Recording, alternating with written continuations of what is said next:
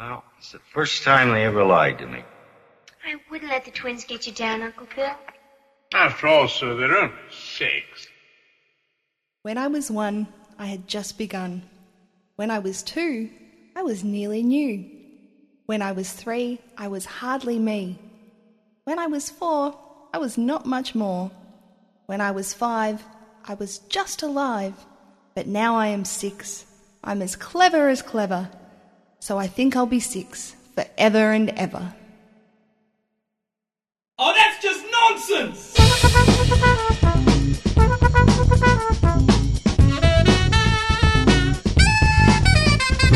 Box cutters. Box cutters.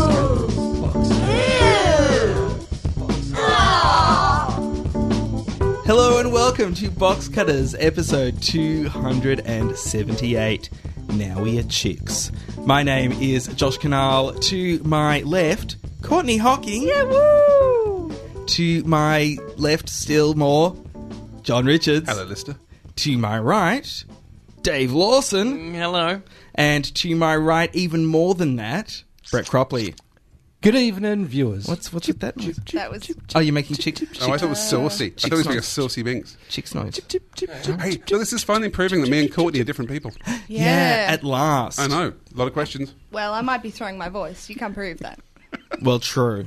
This is our sixth birthday. Where's the ice cream cake? I need to speak to your mother Joan, you want to talk to Joan? Yeah, I I, d- don't think you want to talk Right. to Joan.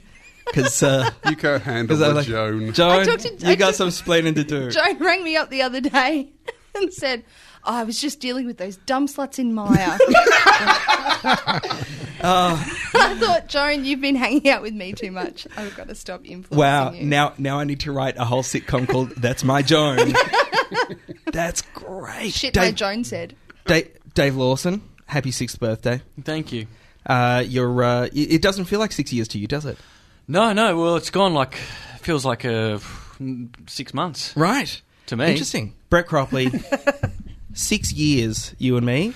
Yes. Feels like fifteen. no, tell me about it. well, uh, Ross had to uh, go into retirement, didn't he? Yeah, That Ross went. was- In, Ross went into retirement. We said we started this show with Ross. Uh, Ro- And he, he Ross wasn't Mike old when we started. He, he was barely in his 50s. Yeah. Yeah. This episode of Box Cutters is a special episode. A very special episode. That no Sure. parent should miss. We're going to go through some nostalgia. We're going to uh, we're, we're going to look at uh, when we were six. Is Toby going to die in a car accident? Is it that sort of special episode? uh, well, Let's not give away the ending. Sorry. so we're going to talk about when we're si- when we were six, except for John. Uh, look, look, explanations coming later. When Brett was six, there was no television. so That's true. So I had to pick a time when I when when I could have been six. yeah, Believably. Your Honour. Toby Halligan will be in later to talk to us about six-year-olds on television. But for now, let's get to the remembering. Hi, I'm really lucky to be the guest of these funny, gorgeous, sexy, hunky men. This is Jane Badler. You're listening to Box Cutters. Of course, she recorded that before you were part of the team, Courtney. Because I'm a lady. Or you're a sexy man. I'm a lady. Used Okay. to be. You used to be a sexy man. Now you're a lady. I've spent a lot of time and money trying to get these rumours off the internet, and now, now this is what you do to me. Let's uh, let's go back, Courtney, To before I was a dude. to the before time. yeah, all right. Tell us about your childhood. Well, my mama never loved me. No. Oh, Um, oh, that's my Joan. when I was a kid, I don't, I don't understand, but I really liked the Golden Girls. It's just a ah. weird thing for a six-year-old, I think. You on were- reflection, You were the youngest menopausal woman. I, I really loved it, and I don't know what me as a six-year-old even understood about it. Did you identify like with still them? Getty. or were the grandmothers that you wanted them to be, or did you actually identify with them as characters? No, I, I liked them as characters. I liked how Rose was dopey and Blanche was a hoe, and you but know, like, did, did you understand about Blanche being a slut? Like, I couldn't have. How could I? I don't understand how that I how what what I would have understood of it, but I really did. You know, I really liked it. because it was only a couple of weeks ago you were telling us that you were born forty-five. Yeah, and so I've already hit menopause by the time I started watching The Golden Girls. 51. So for those listeners who haven't seen the Golden Girls, I don't know who the hell that is, but let's let's let's play this game. Uh, Give us a précis. Basically, The Golden Girls is four women, uh, either divorced or widowed, who live in Miami, Florida, together. Uh, the, the show actually started off as a skit written about the promotion of Miami Vice, right? When they were advertising Miami Vice, they made a sketch called Miami Nice about four retirees in Florida. Ah, and who? And, and the network went, that's quite a good idea. Right. So, so, so were any of these people cast in that sketch? No, but one of them was the creator, and the other one worked there as a writer. And interestingly, so, so Susan Thomas. yeah, who who created it? Yeah. Um, but interestingly, all most of the head writers, certainly for the first few seasons, all women. It's quite rare to see a show that's all older women or all any kind of women. And then the head writers and, and a lot of the writers were also women and the creator. Watching it now, it's it's still it's very funny. Like it's a very well written. There's so many one liners and the the characters, the sort of types of characters that all four of them are, makes it so easy to to go, okay, you do the lines that are the dumb jokes, and Bea Arthur does the, you know, the harsh undercutting jokes, and, you know, Blanche does the tardy jokes about men sort of thing. Well, you're awfully cranky today. Well, forgive me. My arthritis is bothering me. My Social Security check was late. And I realized today I haven't showered with a man in 22 years. Ma, Pop's been dead 27 years. What's your point? What are you saying? Isn't it obvious, Dorothy? She showered with a dead man for five years. All incredibly well written, and some of it's quite like full on. One of them, um, at one point, um, Blanche is going on some date, and the guy came back and and says to Estelle Getty, uh, Sophia, the mother, uh, she says, "Oh, the the date says, oh well, Blanche was right. She said you were incorrigible," and then Estelle Getty goes, oh, "I guess I deserved it. I always said she was a cheap slut." and this is 1988. Yeah, it, it, it was it was really progressive, uh, and and it was uh, uh, television then. American television then was a lot more uh, liberal with its language and concepts than than it has been in the last ten years. Uh, so yeah, they could get away with stuff like that. The Golden Girls has always been around. Like it's always been repeated. Did you ever have a gap between being that six-year-old and you know years later seeing it, or was it always there? It was kind of always on when I was younger. Like I, when it, it was obviously on for the first time when I was six. It started a couple of years beforehand, and then I always remember seeing repeats of it up until you know my teen years. But then it hasn't really been on that much. It's on TV now. I was in hospital last year, and it was on TV, and, and I'm always quite happy to watch a bit of Golden Girls. Like, oh yeah, that'll be good. Has it changed though? Has your appreciation of it changed, or do you think the show has changed? No, not at all. I don't. I like I say, I don't understand what me as a six-year-old understood of it at the time, but I know that I liked it, and perhaps it's just that that feeling you have that your parents are enjoying it and your family's together in this experience of watching something, and we're all, you know, it's more the feeling than what the show is. And I still, when I watch it, I'm still like, oh yeah, I'm quite happy to sit and watch that. It's still the same feeling.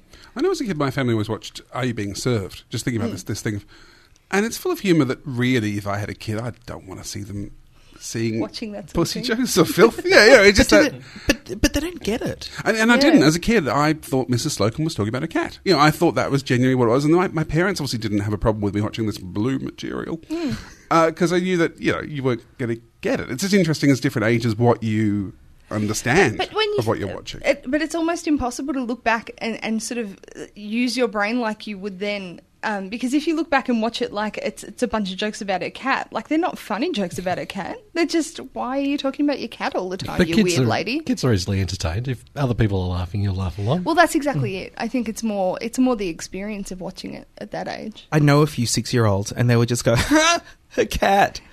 like, because the, the other thing is kids laugh at the wrong bits Yeah. of, of shows. Like, I've, I've watched shows with kids and they laugh at the wrong bits. And then when you laugh at the right bits, i.e., the jokes, Mm.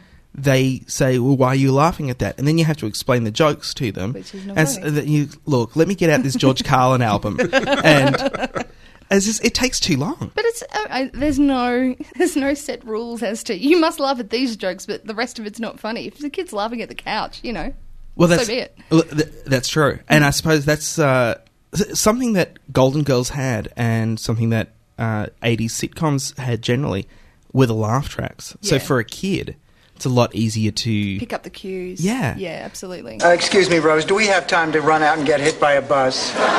So I wonder if kids who grew up in the '80s, seeing those shows, have a better understanding of What joke to- rhythms Yeah. than than kids who grow up without laugh tracks.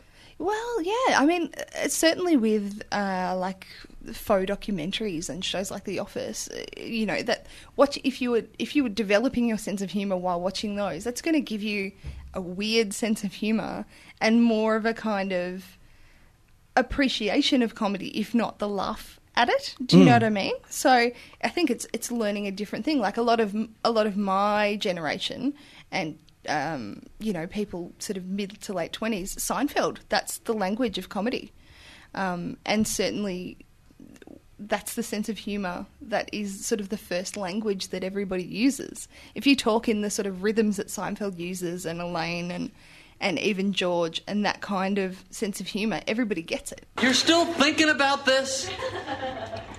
She invites me up at 12 o'clock at night for coffee. And I don't go up.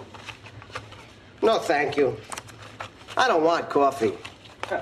It keeps me up. Too late for me to drink coffee. I said this to her. People this stupid shouldn't be allowed to live. I can't imagine what she must think of me. She thinks you're a guy that doesn't like coffee. She invited me up. Coffee's not coffee. Coffee is sex. Maybe coffee was coffee. Coffee's coffee in the morning. It's not coffee at 12 o'clock at night. Well, some people drink coffee that late. Yeah, people who work at NORAD who are on 24 hour missile watch. Because I find sometimes I talk in, in that way. I talk like Jerry Seinfeld, and it's like, yeah, that's hilarious. You know, that's good kind of office humour because everybody knows that language. You think that's what the Golden Girls had? They had that kind of very, very basic. These are the rhythms of the joke. Well, it's quite it's quite simple because they've got such four clear characters um, that they can have four different kinds of jokes that they use for all of them, and the way they interplay with other characters is through those archetypes. And so it's very easy for them to have different senses of humour, but all in the same rhythm and style, basically. Well, thanks, thanks for that uh, ch- childhood memory. That's Uh, all right. It was fun. Yeah, it was fun to watch it again. Hi. I'm really lucky to be the guest of these funny, gorgeous, sexy, hunky, funky, punky, funky men. That's Genevieve Lemon here from Carson's Law, and you're listening to Box Cutters. Dave Lawson, Mm-hmm. it's, it's your turn to shine. Well, I would I, look. I did want to talk to you uh, about. We were talking about being six and what was going on, and I did want to talk about the time I went to the taping of an, the Early Bird show. Remember that with Daryl Cotton? But then I thought, Muddy, Muddy Monster, Muddy Monster. Yeah. Uh, but then because my that was my friend Sean Keegan, we both entered the Jet Hopper competition. They used to have a Jet Hopper competition on the a- Early Bird so show. what's- what's a Jet Hopper? Yeah, Jet Hopper was a remote control car. Mm. And they used to have a competition where they'd race around the Jet Yeah, I Hoppers. remember that. And the winner won the Grasshopper, which was a, a bigger version of the Jet Hopper. that was The totally second prize won the Jet Hopper. Third prize won the mini Jet Hopper. Which so we both entered. Sean Keegan got on, and as a consolation prize, he said you should come along because we both entered. You should come along and watch me race. Right. Sean Keegan won the mini Hopper. But that was that was So I thought- by by won the mini hopper, you mean he lost? he lost. Yeah. he lost. So I sat there in the wings uh, after getting up about four thirty in the morning and driving there with with um, with his parents. But it, it was it was a great experience. But then I Where- thought, hey, hey, I, I, I need to find out more about. I think it was Nunawading. It was Nunawading. Yeah, Whereabouts were you living? uh, I would have been living in Sandringham at the time. Right, it's a long way from Sandringham to Yeah, Nunawading. Yeah, yeah. But it was still exciting getting up early in the morning. It was still dark outside. We knew we were going on to the early bird show. No, we put our clothes on to the early bird show and in the green room. And Sean's going to win the grasshopper. Sean's going to win the grasshopper. Uh, I don't know. I think he got stuck on a witch's hat, and I cou- can't really quite remember. The rest is a bit of a blur. But Are you, still was fri- are you still friends with Sean? no, God no. No, because he's such a disappointment. Sean, Sean is he's um we were the 'Cause clo- he- we were the closest of friends. And then he lost. And then we both went along to a scholarship at a fancy private school. Sean got the co- scholarship and left me in his dust. Right. I will cut him. What's he doing now? Oh, he's, he's he works in a fancy building somewhere. I'm sure of it. He's got a job and everything. He's got a Where's job. his suit? Look at him. Look at him. Do you, Flying, do you remember we thought like a sixth birthday show would be kind of fun, and kids, and you know, and no, it's not. Yeah. Uh, no, that, no, that, that was that was when I was six, the early bird show. But then I thought of a better. This is be- this is um, uh, when I was six. My mum took us on a trip to Colombia, and um, this is true. And The the, the country. country Colombia. Well, uh, that's connection. My mum's Colombian. It wasn't just a let's let's go. It's Wasn't. it's Bali, Fiji, or Colombia. All right. yeah. We've got some I- space in your nappy there. We'll we'll slide that in. yeah. yeah. I did Yeah, like it more when it was your mum having a midlife crisis and saying breakdown and just chose Colombia at random. chose- I was yeah, enjoying She took us and the three kids, and no one knew where we were for a while, but we all got back safely. No, so we were on our way to Colombia. So to get to Colombia, you have to stop in Los Angeles. Um, so we were at Los Angeles, and uh, we went to Universal Studios, and the line to for the Knight Rider to sit in kit was huge. So I didn't get to sit in kit in Knight ah. Rider. So your story is not sitting in kit. Not no, it, it, it steps it up a notch. So I didn't get to sit in kit, and we're at the the hotel in Los Angeles, you know, doing the transfer, and there are all these trucks outside the hotel, and lots of trucks pulling up, and I was like, "Mum, what's going on down there?" They were filming an episode of Knight Rider outside the hotel, so I didn't get to sit in kit, but I got to look at one of the ten kits they had in the street. Got to wait outside David Hasselhoff's trailer, and he came out, and I've still got it, the uh, signed Knight Rider. Uh, one of those little comp cards he hands out to people. Eight by ten. So I yeah I stood there, and then the policemen were all there and let us sit on the motorbike. So that's when I was six, and that's a very fond memory. How's that for service? I'll show you what I have available. As you can see, the patrol cars are still in the immediate area. Did you did you say ten kits? Did you say? There, oh, they had heaps of them. The the real kit was covered up, uh, but then they had stunt kits as well. So they had kits Just to a do- chassis with a, a Yeah, drop down. all sorts of kits. It wasn't just they've got kits all over. Kits were parked all over the street. I'm just wondering why you would need that many. I can't think Stand, of. stand-ins. Standing So when you, when you're stunts. doing, Remember when Oh, they, right, they, so you're doing they, lighting- they, over light they light the fake kit. They light the fake kit. so, the, so the real It's kit doesn't get all It's grumpy true. and yeah. Yeah, yeah. It's true. It's absolutely true. That's, that's what they. Um, that's Kit- what they did. Kit was really a bitch to work with. Apparently, it was Just- talk back. So I that was when I, that's Spider-Man. that's my when I was six TV memory. That's seeing great. episode a Knight Rider being filmed and and yeah and Dave, we got a photo of David Hasselhoff. It's my mum's got it in her photo album somewhere. suck on that, Daryl Cotton. Yeah, Daryl Cotton was nothing, and he was he did it with a lady as well, Mary Ann. Was it Mary Ann? I don't know where I got that from. Uh, uh, I, Marie don't, I don't know what you mean by he did it with a lady. What, what are we? Daryl Cotton. There was Daryl Cotton and a lady. and a as well. lady. I think Okay, her name right. was Marie something. Marie, someone Yeah. or other. weren't they weren't they just like the extra kits all over the place? They'd just use a different one each week. Different. There's a, a different Daryl Cotton. no, different different lady to go with the Daryl Cotton. I don't know. There might have been a whole lot, just sort of under canvases in the green room. I didn't check that out. Um, but that was yeah, that was that was six. It's six is an important year for everyone, I think, isn't it? I, th- I think it is. I think it's, it's definitely important for uh, for for box cutters. Oh, Uh, it surely because is. because it's like we've been we've been doing this for, for how long? Because six, six is the number of years that you spend at school. Like Yep. in anyone's, y- you're in primary school for six years. You're in Mhm. high school for six years, uh, and and we've been doing this for six years. So we it, it, it would be like we've graduated. Surely in internet years it's much much more. Uh, in in internet years, it's about twenty. Okay, how old is your son, Dave? Uh, he's four months. I, I just over four months now. Okay. How much television do you let him watch? Does he watch TV at all? Though? I mean, that's very Uh, young. no, no, no, no. He can't hold his head up properly yet. Right, so I think he's probably sort not of- watching that much. Right. No, he's not watching a whole Just lot of MasterChef. Everyone watches MasterChef.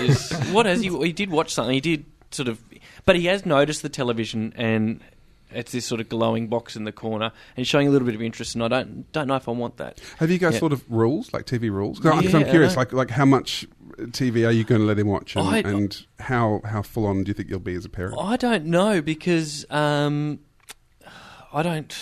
Yeah, I think there's got to be some rules, but then there's the internet as well. So uh, there's all these all these. I'm gonna, different so many rules, there so now. many rules. So many, I don't know what to do with them. Do you remember how much television you were allowed to watch as as a child? Uh, yeah, I was. We're allowed to watch a bit, but um, I mean, Young Talent Time. Secret Valley was the other thing I wanted to talk about when I was six because that was the only. What a terrible theme song. Ah, Secret Valley. ah, Secret Yeah, Valley. it's, it's terrible. Oh, It's a that great show. terrible. I Yeah. cried when they it said, and this will be the last episode of Secret Valley. And I remember breaking into tears, and um, because I was this was another time when I was six, so Dad went to the ABC shop and bought me the Secret Valley T-shirt. Oh, that's nice. Still didn't bring back the sh- series, though, did yeah. he? Isn't he just teaching Yeah. you a lesson about just burst into tears if you want stuff? Yeah, if he no, really, no, no, no. I don't think it was. I think I was genu- gen- genuinely upset about this, and it wasn't. if like, he we'll make it really, better, if but- he really loved you, he would have brought you back a Buchanan sister. I, I, I bumped into a Buchanan sister once, and I wasn't sure if it was the right one that was in Secret Valley. But I went, "Secret Valley, you're on Secret Valley," and she sort of slowly backed away out of, out of the out of the room. Went, "Yeah, I was. That was a long time ago, and you remember that?" It's like if yeah, they yeah, bring yeah, up yeah, yeah, do the thing, do the thing. Yeah, let's let's, let's throw flower bombs at each other. Yeah, I wish I still had that T-shirt, oh, That'd be that'd be worth at least twenty four dollars. and I could wear it to primary school because it's the same colour as the primary school T-shirt. So yeah, we could reenact Secret Valley in the at school. And, Oh, that's you know, great. You know, I could, um, but that was that's when I was six six years old. Well, thank, thanks so much for sharing. That's Yeah. uh, you, you've turned you've turned a story about a, a horrible race loss into Hmm. uh, in, into a wonderful win for everyone. Hi, I'm really lucky to be the guest of these funny, gorgeous, sexy, hunky men and or women. This is not really and Sticks at all. I'm Rob Shearman, pretending to be and Sticks, who's another Doctor Who writer, a rather better one than I am. You're listening to Box Cutters, the sexiest station I've ever thought I would ever listen to. I'm quite appalled at how sexy it really is. Do you know how sexy it is? I once wrote Robot.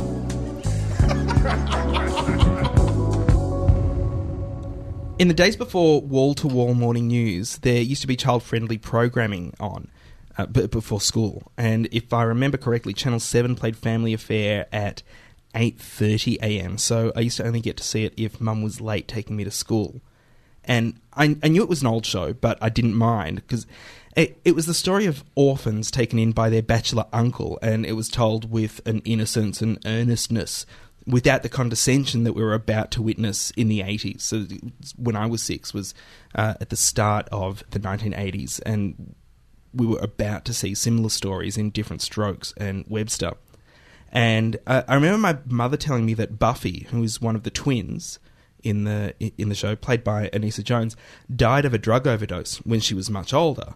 So in my mind, Buffy was a six year old girl.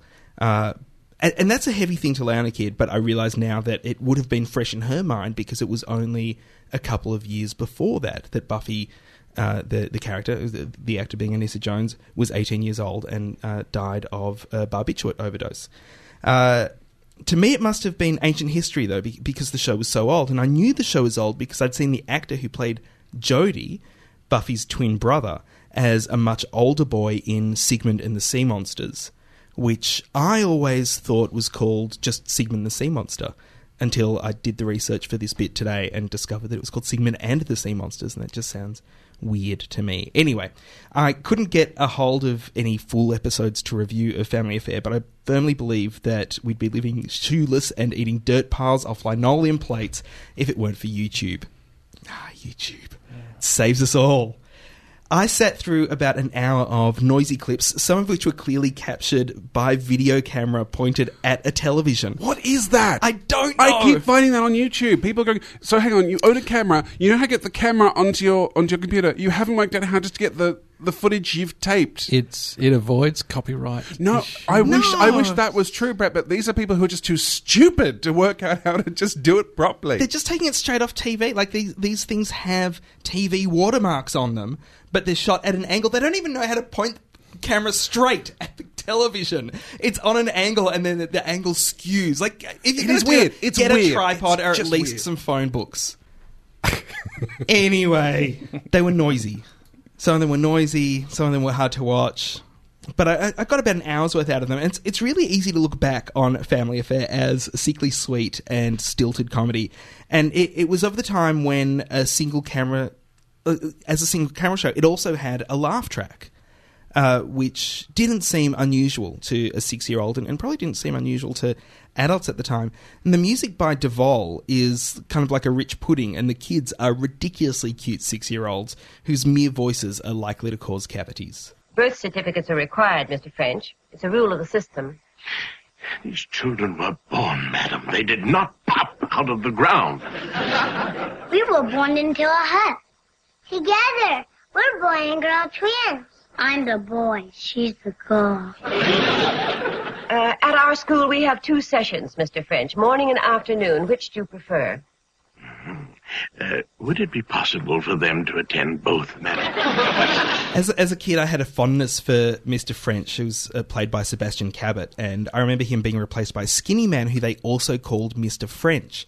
And I didn't realize then that they were supposed to be brothers. I just assumed it was bad casting for a replacement that uh, Sebastian Cabot was was sick, or I also knew that he had died, uh, but he had died in 1977, so clearly he hadn't died during the taping of the show. Uh, but uh, I, I, yeah, so I, I just assumed it was bad casting for a replacement for Sebastian Cabot. So clearly, I was still a very advanced six year old in terms of uh, watching television and knowing exactly what was going on. The overweight butler, who's uh, Mr. French, had a belief in proper behaviour and was constantly challenged by the introduction of children into his life. Uh, it was kind of the forerunner to shows like Mr. Belvedere, uh, where a very stuffy uh, butler had a child inserted into his life. Uh, it's Uncle Bill, though, who's played by Brian Keith, uh, the excellent Brian Keith, who strikes a chord for me as an adult viewer, having watched Family Affair again. For a grown up, he displays a remarkable amount of patience and understanding of children and without condescension. He speaks to the twins as people and not as idiots. And I don't really remember seeing that done on TV before then or since then, really. Now, why didn't you tell me you had some of Peter's clay when I asked you? You want to tell me, huh? Okay, I guess I'm gonna have to punish you. You know why, don't you? When you said you weren't playing with it and you were, you were just telling me a lie. You go on in your rooms. Stay there.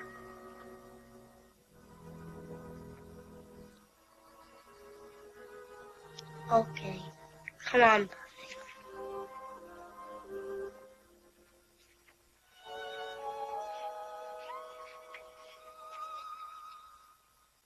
Well, it's the first time they ever lied to me.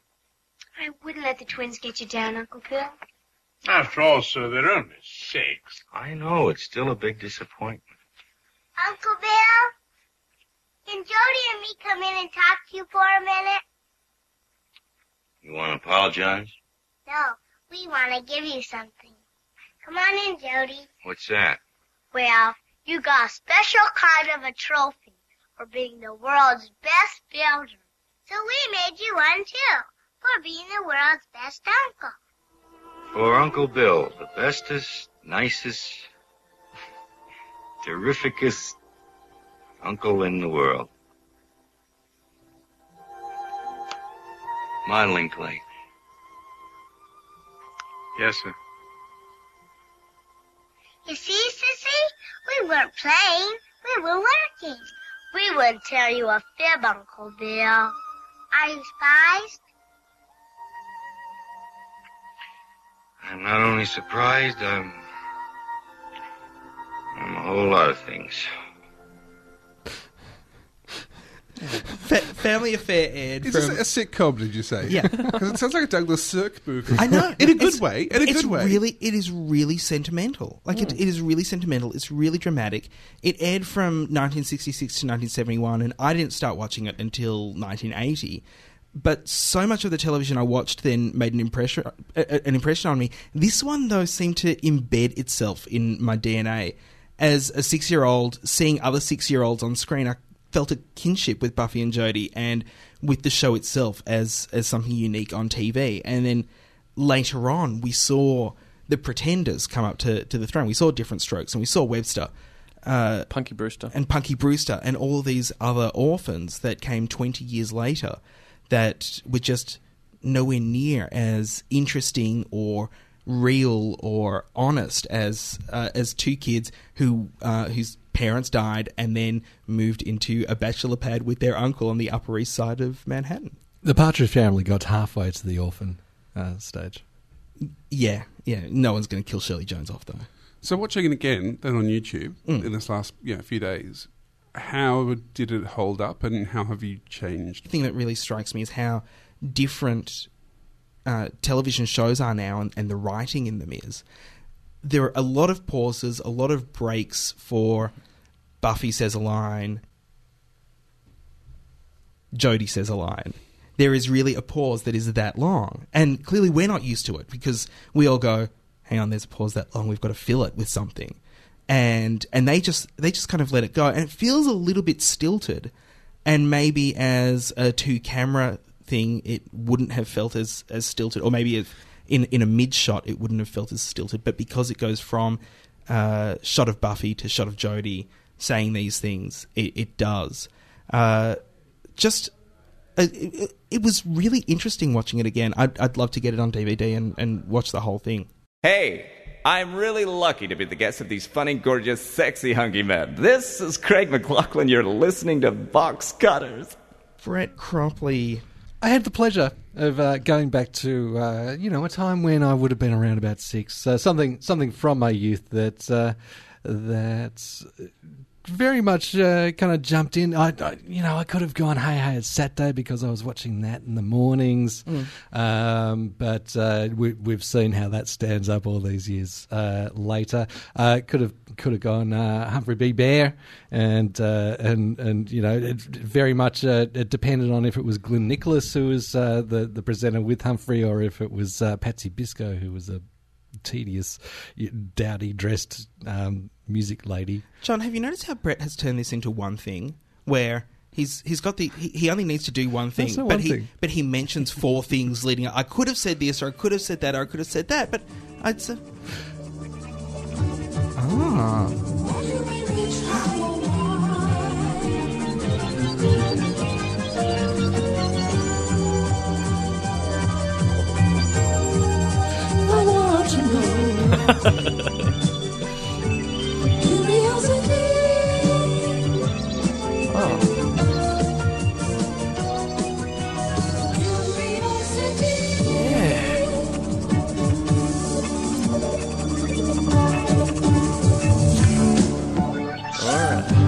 Did Mike Post write that? It's pretty good. Actually, It's- I, I could it's- also see the credits from where I was sitting. I love the fact it's like, it's a lion, it's a model of the earth, it's a tiny chip, it's a baboon. it's just random It's just images. Things that you might be curious about. This is the, the Curiosity theme show, which clearly was The Curiosity was- Show. Cu- Curiosity show. Theme. Curiosity theme show.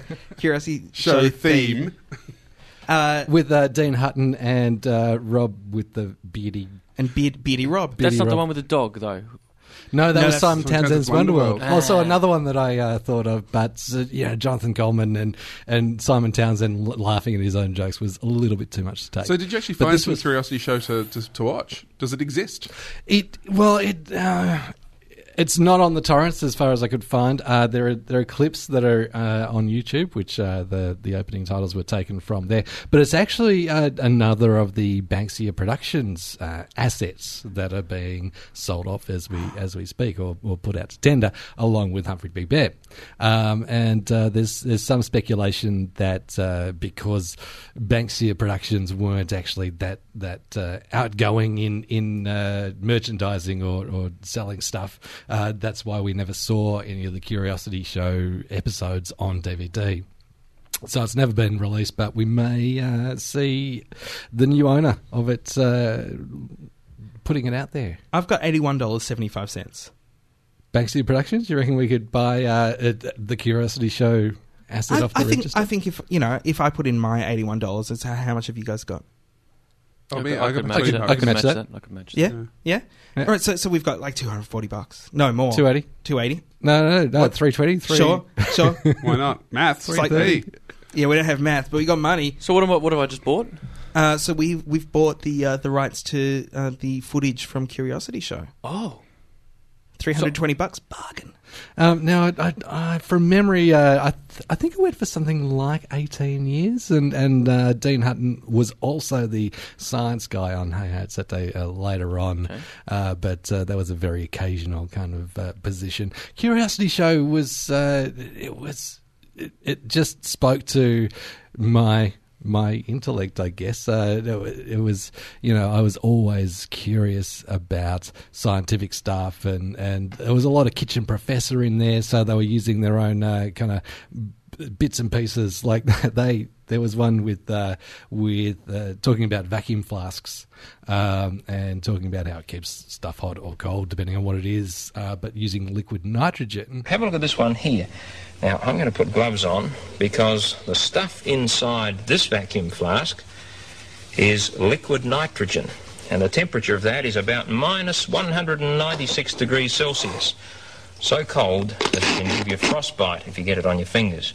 But then they had like a, a big Aktavite tin, which is uh, like a chocolate drink, um, and put some put some into like, there. And, like a chocolate drink, but disgusting. Aktavite was the only like the your bad grandma would have uh, would have Aktavite. That was the only hot chocolate that, that she would have. better or worse than Ovaltine?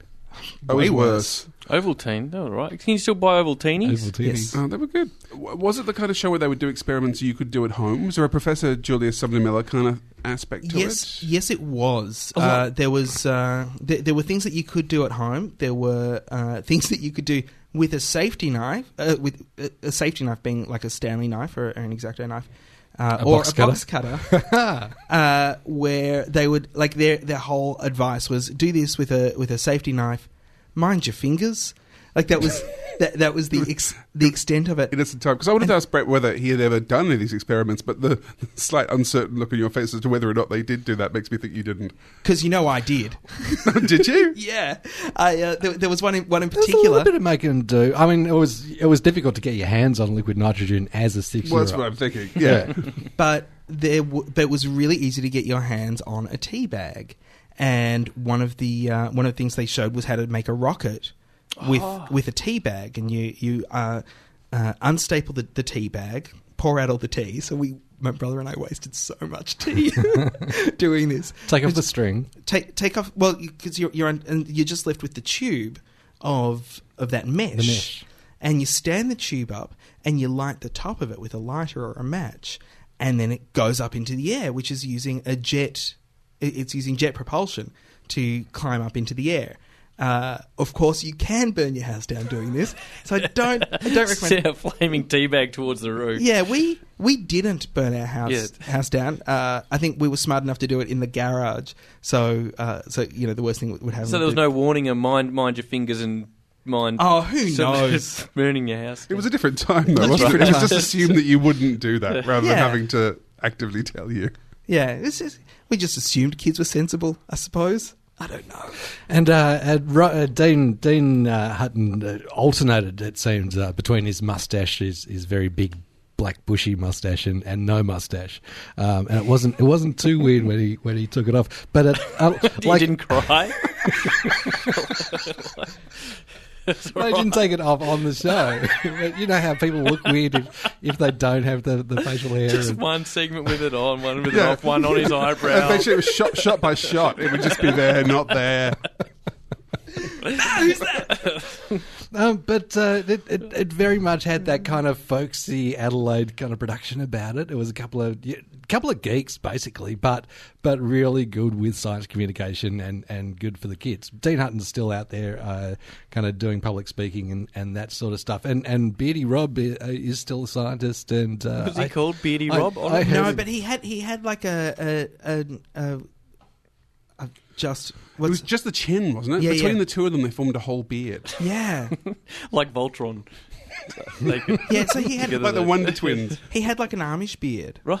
Yeah. it, uh, yeah, it was a bit Amish. So so the beard without the mustache. And so he's got 320 bucks coming his way when Uh, we buy Yeah, the yeah. whole back catalogue. yeah. Well, I, I'm not sure they get residuals. Oh, he'll get a bit of it though, won't he? He'll get at least. Oh look, I'll chuck him. i'll chuck him a couple of bucks. I'm sure I could scrape up another couple of bucks for him. Actually, you've almost got the Beardy Rob going on now. Oh, I've Oh, got you lots the of moustache. mustache. You got, you got yes. moustache. You got it. Yeah. Yeah, Well, you've yeah. taken a bit I'd on never board. take off the mustache without the beard. Wouldn't you, No, Brett? No, Not even for our sixth birthday, No, I wouldn't do that. on air, George Danikian style. No. Thanks for sharing, Brett. We are very lucky to be here with these gorgeous, sexy, hunky men. And the girl's totally hot. I'm Kim Evie. And I'm Julie Whitner. And, we're two hot girls in the shower on Box Cutters. John, you uh, you grew up uh, where there wasn't television. That, that That's not true. No. I know But you're. Tr- there I know wasn't, you- there I- wasn't electricity. No, I know you're pushing this whole Western Australia didn't have power or television thing. We, we look, we had two channels like anyone else. My my understanding was anyone else. Most- Yeah. you weren't you weren't allowed to watch TV when you were six because that would ruin your eyes for working in no, the mines. No, look, we had we had the ABC, we had the Golden West Network or GWN, which played many weird shows. I remember watching the uh, the animated Beatles um, cartoons. yeah. Oh, yeah, yeah. yeah, and Crusader Rabbit. But the problem was the idea was meant to be that, that we watch what we watch, watched when we were six. What do you- what do you mean we- weird stuff? that we hadn't? Perfectly pretty weird.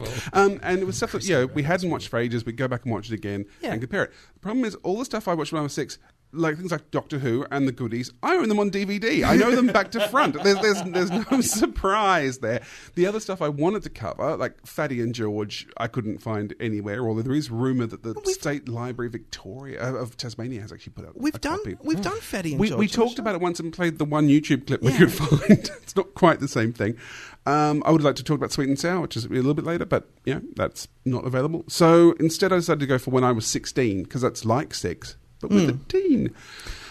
And I wanted to look at Andrew Denton's original show, blah, blah, blah, hmm. because I was a huge fan. Um, couldn't find it, so I started looking at The Money or the Gun.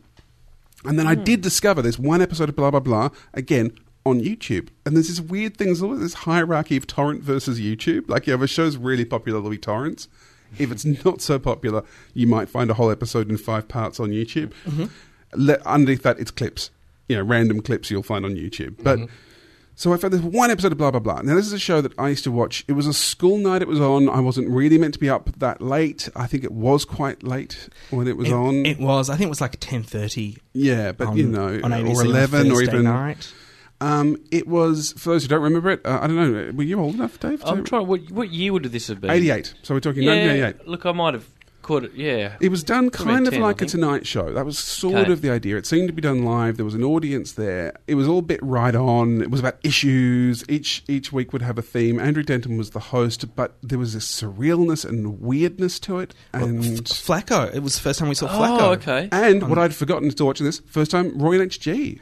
Oh, really? Yeah, I had forgotten. Roy and HG were in it, and they were actually done as silhouettes. They were backlit, so you couldn't see what they looked like because they were still big radio personalities, at least in Sydney at the time. Mm. So it was kind of always preserving the radio mystique of them by having them perform non-visually. Really? They were doing radio in Sydney. show. They were, they were On- on, Triple on J, on Triple Double J, J, Double J, as Triple it was J. then Double J. On Double J. Yeah. before it went national. So they were actually quite big. And weirdly enough, the one episode that's up there, and I remember this, it's the 3D episode. Now, this is a big thing. They really promoted this ahead of time. You would send off, uh, um, I think, to the ABC, and they would post you out 3D glasses. And I did this. And I don't think they ever fully got the recognition factor that what they did was actually amazingly technically groundbreaking. It was huge. well, because around was the it time, red-blue separation? It was red blue separation, but the thing is, around the time a bunch of commercial networks had, had done this, and you would you know get your glasses from On the Saturday McDonald's or something. there was a Three Stooges Three thing. Stooges and Chan- uh, Channel Seven. Yeah. Was yours 3D? but it was 3D, possibly, but there was But- but it was there just were one night. variations of it. But and people kind of went, "Well, everyone's done that," but that was just showing 3D films that had been made. For blah blah blah, they actually found a way of creating that with live video switching, Mm. with video cameras in a multi-camera setup in a studio. Which to, to this day, I don't know how they did it. I'm assuming they would have had to basically strap two cameras together and So they didn't use stereo filters cams. or- No, because this is all this is all done in the low tech ABC style. And so that's the episode that's online. It's also the final episode. It only lasted one season, which again I didn't know because I, I just adored this The show. budget destroyed it. Well, and there's jokes in it about the budget running out and people removing the sets as the show is going on. The actual end end of the show is um, a huge musical extravaganza with all these people singing about how great the show is while sets are being removed around them. And it's live. You, Uh, it was Well, on as as, as live, live. Yeah, right, yeah. And then it suddenly just stops. A guy comes in and turns everything off, tells them they can't do it. There's consternation in the studio. It goes to an ABC apology. Then there's a woman behind a desk who does an announcement. Then the back of that falls off to show there's still an argument going on in the blah blah blah studio. Then she gets up and lip syncs to "Respect" by Aretha Franklin. That's how blah blah blah finished. Now I wanted to just show you guys, and hopefully you can see this as well. This is the opening credits, which which was kind of interesting to watch these. So let's just have a quick squeeze. Can I also just point out, just uh, but before we go there, you said this is 1988. Yeah. Uh, so this also fits into when Courtney was six. yes, so I'm doing when Courtney was six. Yes. Okay.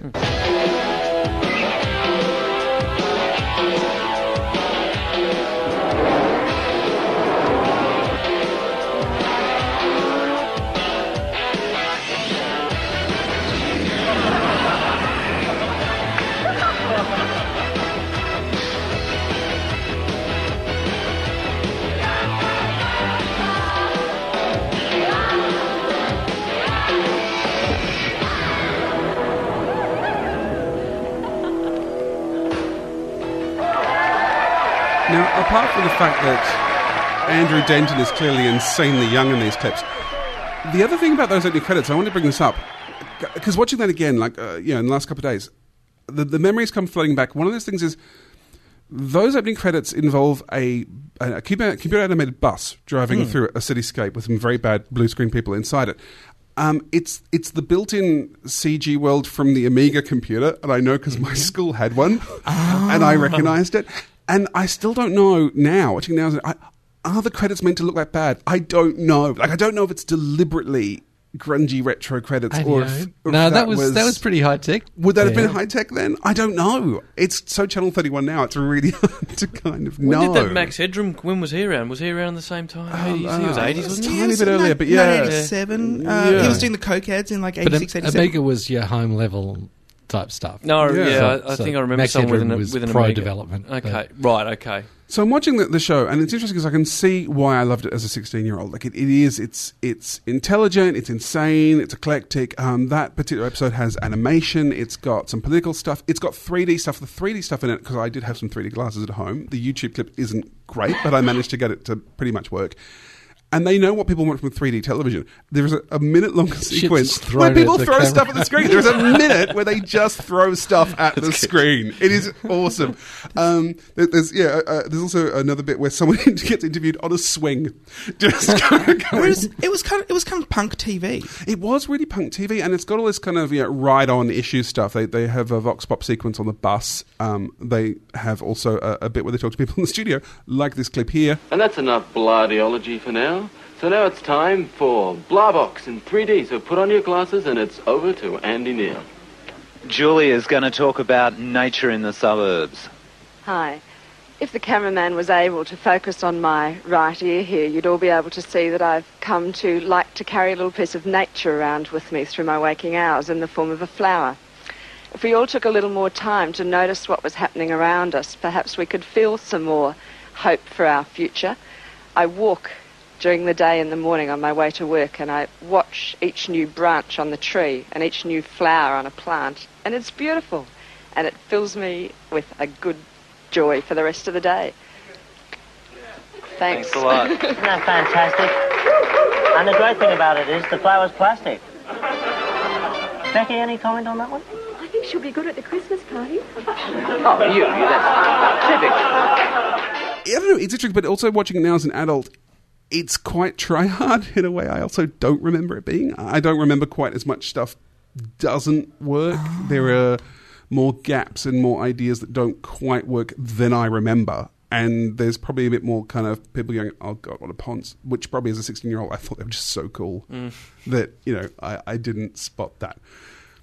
But it's really interesting to watch that going. I would still watch that now if it was a show. I'd probably still feel that same way about it now. But Would, would it be made now? I don't know if it would. It's it's so weird as a show to watch it going, yeah, this is a mess. It's only lasted one season, then they made The Money or the Gun, which is pretty much the same show but much glossier. Like The Money or the Gun's a, a much slicker, more edited approach to the same idea. And, And- some of those are online as well, which I watched. A, a much more traditional concept of segments and uh, and segues and, and things like that. Yeah, but ha- but less of the of the craziness. Incidentally, the one episode of The Money of the Gun I watched all the way through about flight had Julia Zemiro um, playing a character, and I thought, good lord, how old is that woman? Because she, she looks the same age then as she does now. I think she's a vampire. Yeah, she sold her soul. Putting it out there. So it, look, it was a really interesting thing to go back and, and revisit that because I remember me then. Yeah, that's the thing. I watched that and I can remember the 16 year old. Expo, Expo was on. Expo was on. Um, I actually won a raffle. I won a trip for two to go to Expo Did in ya? Brisbane. My parents, well, my mother and her then husband, uh, did take that prize, and I never went. Oh, that's rough. Thanks so much, John. No, that's fine. Hi, I'm really lucky to be the guest of these funny, gorgeous, sexy, hunky men. This is Peter Moon, and you're listening to the Box Cutters. Fucked if I know why, though. Wow, what what an appropriate uh, intro to to a special, a very special edition of uh, of Trotters with Toby Halligan.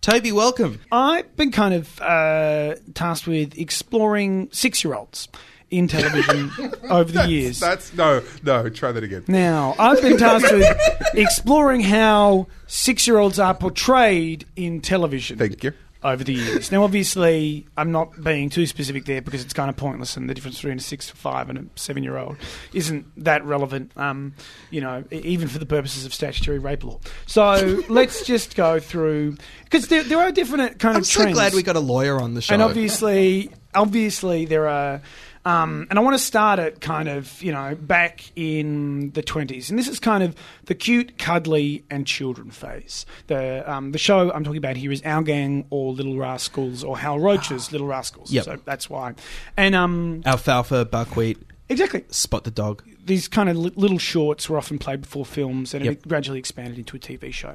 The story of where this show came from is quite interesting um, because basically a Hollywood producer named Hal Roach um, had spent a morning kind of auditioning a girl for uh, a particular movie. And it was uh, very frustrating because all the kids were over rehearsed, they were wearing lots of stage made up that make them look like mini grown-ups basically. And in kind of towards the end of the day uh, roach was just uh, you know sitting eating something looking across the road and he saw just a bunch of kids just ordinary kids fighting over a stick and they lasted kind of for about 15 minutes and you know like a little kid fighting with a big kid over who got the stick and whatever They- and they were simpler times. they were. They certainly were. when kids fought over sticks instead of heroin, you know, as opposed to, oh god, It all grows on trees. It does. It all grows on trees. Um, anyway, so that that was kind of where the inspiration for Little Rascals came from, because the premise of the show was basically children just interacting with children, and it was intended that it, that it kind of be acted really naturally. That you know the the focus of the the whole show be moving away from you know children doing adult things, or it was literally just kids being kids, and it was also very unusual for its time because the cast was integrated. Um, there were black kids in the cast, and they were kind of treated as equals. They were just treated as ordinary peers.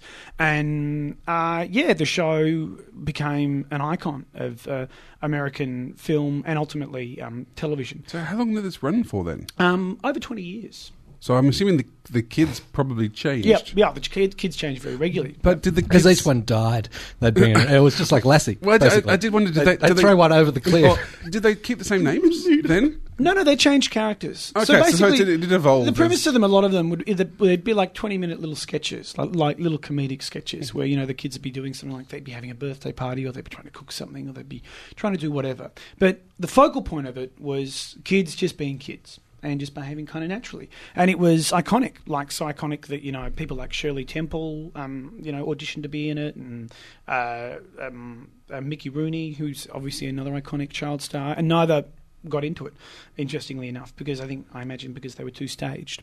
So that kind of is an interesting, I think, phase and Yep. starting point for the portrayal of children in film slash television, right? And um, uh, another example actually that struck me that goes back to the fifties, though obviously the cartoon is much later, was Charlie Brown being another really interesting example of a cartoon where kind of kids are portrayed and again the focal point is just portraying kids doing ordinary things Yep. but it's also not about success it's about failure like the whole premise of the show is on brown's you know persistent efforts Yes. to do ordinary things and his consistent failures in doing really anything, which marks a major difference in where kind of the direction that television's gone in. Um, and so then the next kind of era was uh, I've entitled Innocent Eyes, and uh, under that category you've got shows like um, Diff'rent Strokes. Which you may all remember, kind of was the '80s show with Gary Coleman in it, Mhm. where it was a show um, basically where they uh, uh, set in the, the big city, um, where they explored a lot of extremely serious issues. Um, uh, you know, there were episodes involving um, pedophilia. Um, uh, ep- uh, epilepsy, an episode where Nancy Reagan uh, actually appeared on the show to promote "Say No to Drugs," and the kid stars were a really important focal point of the show.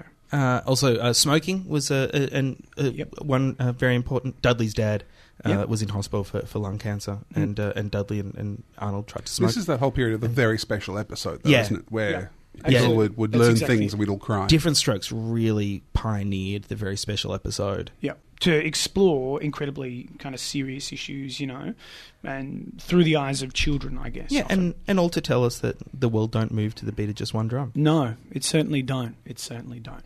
Um, although, of course, it was also the source of the different strokes curse, um, in that all three of the ch- child stars who appeared in the show wound up having um, horrific lives. Can I point point out that, of them that now it's dead. probably not really just different strokes. I reckon if you look through almost anything with a large child cast, you could probably find a similar curse. I, Yeah. I imagine most child stars don't go on Yeah. to much. Yeah, well, if you look uh, at Haley Joel Osment today, he, he doesn't look like he's had a good time. No. Well, if you, if well, you- and, and and remember back to to uh, Macaulay my, Culkin. My my talking about uh, you know the poor uh, Buffy from uh, from uh, Family Affair. Like that ended very very badly, very Yeah. young for her. It's just I think being a child star is just not not good. So so that's the the eighties. peak early. That's the problem. And then we've kind of got the period I've entitled outsourcing breeding, um, with shows like Super Nanny. You know, like um, which, if you may recall, was a very, very popular show in Britain and the United States in the early 2000s, where you'd have kind of a dysfunctional family, and um, a nanny, Nanny Frost would come in, and she would basically try to identify exactly what was going on with the family, and introduce a whole variety of used different kinds of techniques to help the family manage. And and the f- focal point of the show was very much on helping people. Like, you know, like say what you will about those kinds of, you know, reality TV shows where you've got an external expert coming in and, you know, trying to deal with dysfunctional people and w- whatever. But I think the show definitely overall, like often, you know, uh, uh, she helped uh, a family with an autistic child, for example, and, you know, uh, children who had diabetes and they were Really, clearly... cured autism. No, Sorry? no, she didn't cure she, she didn't autism. cure autism. But she, she- got an, aut- autistic, um, an autism expert to come in and help the family. You would have thought the family could have done it themselves, But and it's, it's- unclear why they didn't. Maybe they couldn't afford it. Well, yeah, It's a very The- special episode. Well, we reached the final phase uh, uh, of um, children and television, which I- I've entitled "Whoring Our Young." Television show that makes the child exploitation of Mai Mai, a Congolese rebel group that's famous for kidnapping and drugging children and forcing them to become child soldiers, look like the Make a Wish Foundation. This is toddlers and tiaras. Oh, this is yeah. one of the most horrific I thought things I've ever seen. it's Chapel Street. Let's go pull out some of your outfits you're going to wear this weekend, okay? Make sure they fit. Do you think they fit? You do? I want to tell the judges how beautiful I am. Which one's this? Are we wearing this? Mm-hmm. What is it? It's my dolly. Let's go see some fits. Maddie's um, outfit of choice is going to be Dolly Parton. Um, it was an outfit that was made for me when I used to compete in pageants. Um, so it makes it special for Maddie because she knows it was mom's. My mommy was also Dolly Parton in, when she was in pageants. This goes like that. Does, doesn't it? When she wears the fake boobs and the fake butt, it's just like a, it's an added, you know, extra bonus. And it's really funny when she comes out on stage, and everybody thinks it's hysterical because they all of a sudden realize that not only is she Dolly, she has the enhancements just like Dolly has. Turn around, let me zip you up. Pull your booty down. We've tend to score really well with it all the way around from most everybody. Let me see. Flip her here. Can we get arrested for playing this? Eh, what else? is I, there? I, I'm feeling. I'm the only one of you guys who can see I it, love and I, dressing I'm up as feeling Dolly. freaked out. Who It's- are you? Dolly. Dolly who? Dolly Parton. This is basically a little girl having strap-on boobs being added to her. not She's good. four. So the follow up video, it just is a searing indictment on the entire premise of the show because it's the same chart mother and child. Because that wasn't Toby. I know, I know, I know. It's hard to add to that, but Come on, let's get some of your banners. Mm. Which one's your favorite? I'm Maddie. I'm four years old. I always win pageant. This one? Do you know which one this one's from? Mm-hmm. This is car. Car winner. Call winner. Make Yeah, that's from your car. You want to put it on? Mm-hmm. Hello, a hundred crowns. Who has more crowns, me or you? Me? My name is Lindsay, and my daughter Maddie is following in my pageant footsteps. Hmm. Come on and go show me who has. Show me where my trophies are. I started doing pageants when I was nine months old. I would say probably, you know, roughly 600 pageants I'd been in. Whose are these? Yes. Is this one mine or yours? Yes. Mine. Is this one yours or mine? Yes. Over the course of the years, I probably made eighty-five thousand. I don't really know exactly how much it was, but it did pay for my college. Well, that that answers my question of uh, what happens to these kids when they grow up. Yep. Yep. I, I thought I just had to play that second one. just Yeah, as- take that, Oh. Maddie, you loser. Well, Ma, isn't ma, it just- ma, yours. But, Yeah. but just because it was the perfect reflection on the kind of parents who, who put their kids through this stuff, and obviously this is kind of a they're, they're a pretty extreme example. I, I want to go back to uh, to our our gang. Sure. Uh, and Alf, Alfalfa, because Yeah. he, he, he was funny because he, he had a bit of hair that Hmm. just wouldn't stick down properly. He had a little bit of hair that would just always stick up. And so- so- Are you so trying he to find a more innocent place was- in your brain He was now? funny, and and Buckwheat Buckwheat just couldn't talk. Are you just trying to It's- blank out I this whole really thing that just happened? Yeah. It is so disturbing. It is so horrific, isn't it? It is just awful, and and it's not it's not just like the United States as well. Like recently, for example, earlier this year, um, an extremely popular Philippine uh, Filipino television show called Willing Willie. Um, included a segment where a six-year-old boy was meant to was uh, had to gyrate and mimic a striptease dancer, and the, the boy began weeping while doing it because he was so upset and scared. and uh, so the, the, the general point is that What? What is the general point? What? I mean, this is this is horrific. You've just you've, I know. you've led us down to this. this I know, I'm sorry. such a- horrible. it was a nice little show. It was show a fun little show. about- Oh, sixth birthday. It's Ah, about childhood. yeah, Let's go uh, memories. yeah. Oh no, What- no, what- ruined. Well, I- I'm I'm kind of sorry. Just think of Charlie Brown and Alfalfa. Like they, you know, they were fun. They were, that yeah. The, the 20s were, weren't as bad Hey. as we thought. Sure, you know, post World War One and the uh, Depression, but uh, yeah. Uh, I'll just because you've been busy, clearly making us all hate the world, Toby. Uh, you haven't you haven't had a chance to uh, to do regular trotters, so I will I'll uh, pipe in with. I think I said Susan Thomas was the creator of Golden Girls and, and Soap and Benson.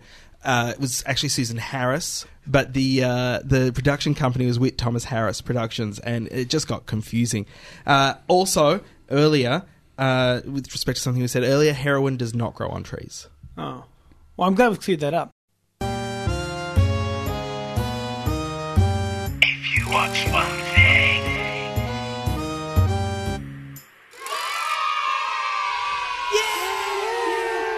This is already the longest birthday party ever. uh, more people for one thing than we've ever had in the past. That's more than one thing. That's heaps of things. That's heaps, heaps of things. If you're going to waste your life this week watching television, I would suggest you start wasting your life with uh, At Home with Julia. oh, really? Wednes- Wednesday night, nine thirty, ABC One, uh, because there's only four episodes, and it'll be talked about for years. Look, they might be talking about it for years in the same way that they're still talking about Dog's Head Bay, uh, or they might be talking about it for years in the same way they're uh, they're, they're uh, talking about Blue Murder. Have you seen it? Uh, no, no. If I was going to watch one thing, I would watch that. So then I would know. Okay. Well, that's It's- good to know. It's yeah. important to put that up front. That Yeah, you yeah. haven't actually I seen haven't, it. I haven't seen it. That's no, if you- I was going to watch it, I would watch it out of pure curiosity. Courtney, what would you watch if you're going to watch one thing? What would I watch? I would watch the remaining five and a half seasons of The Shield. I've created a monster. uh, Josh said that I would like it. He was correct. You can frame that. Yeah. I never say that. Um, and I've watched a season and a half in about two days. So I'll probably be done by Thursday. We'll talk about it then. All right. I look forward to it. Awesome. Toby Halligan, if you were going to watch one thing, what, uh, what what would it be? Um, I'd watch Cloudstreet. Like I know it's already um, happened on Yeah. Foxtel, but um, I w- don't have Foxtel, and Right. so I've had to acquire it um, legally. Well, you got you got Um, you got our, our preview copy. Yes, And it Oh, is right. out on digital versatile disc, I believe. Uh, no, t- uh, very soon. October, yeah. Um, that's that's what I'm planning on watching. Oh, excellent. Yep, and that's what I would recommend people watch. at, at, at your house because you have a copy. Yeah, anyone who wants to come by mine and hang, I've got a cute dog. Um, I, I make a great Thai chicken curry, and um, I can actually make um now um sweet potato and parsnip um, mash, which um goes surprisingly well. Yeah, parsnip. What's parsnip adding to the equation then? Oh, parsnip. Well, it takes um the kind of the it, blandness away from the sweet potato. It adds a John, bit of if you extra were flavour. uh, going to watch one thing this week, what would it be? You know, I, I am bang up for any kind of public speaking competition. I- Yeah, you- li- like anyone else in Australia. I've heard that about you. Yeah. Nothing, nothing gets an Aussie man hard. like a like a public speaking Yeah. I found that. competition, a public speak off. Um, and I believe that this Sunday on ABC, strictly speakingly, semi final, has uh, know, a bunch of nobodies. And Toby Halligan. Wow. So you can see That's- Toby Halligan, Halligan do some speaking, which you know, like, like he does here. I- Yeah. Hang on. Why am I watching this, Toby? that, that is a good question. Um, it may my my semi may actually already have been on because I, I couldn't stand to watch.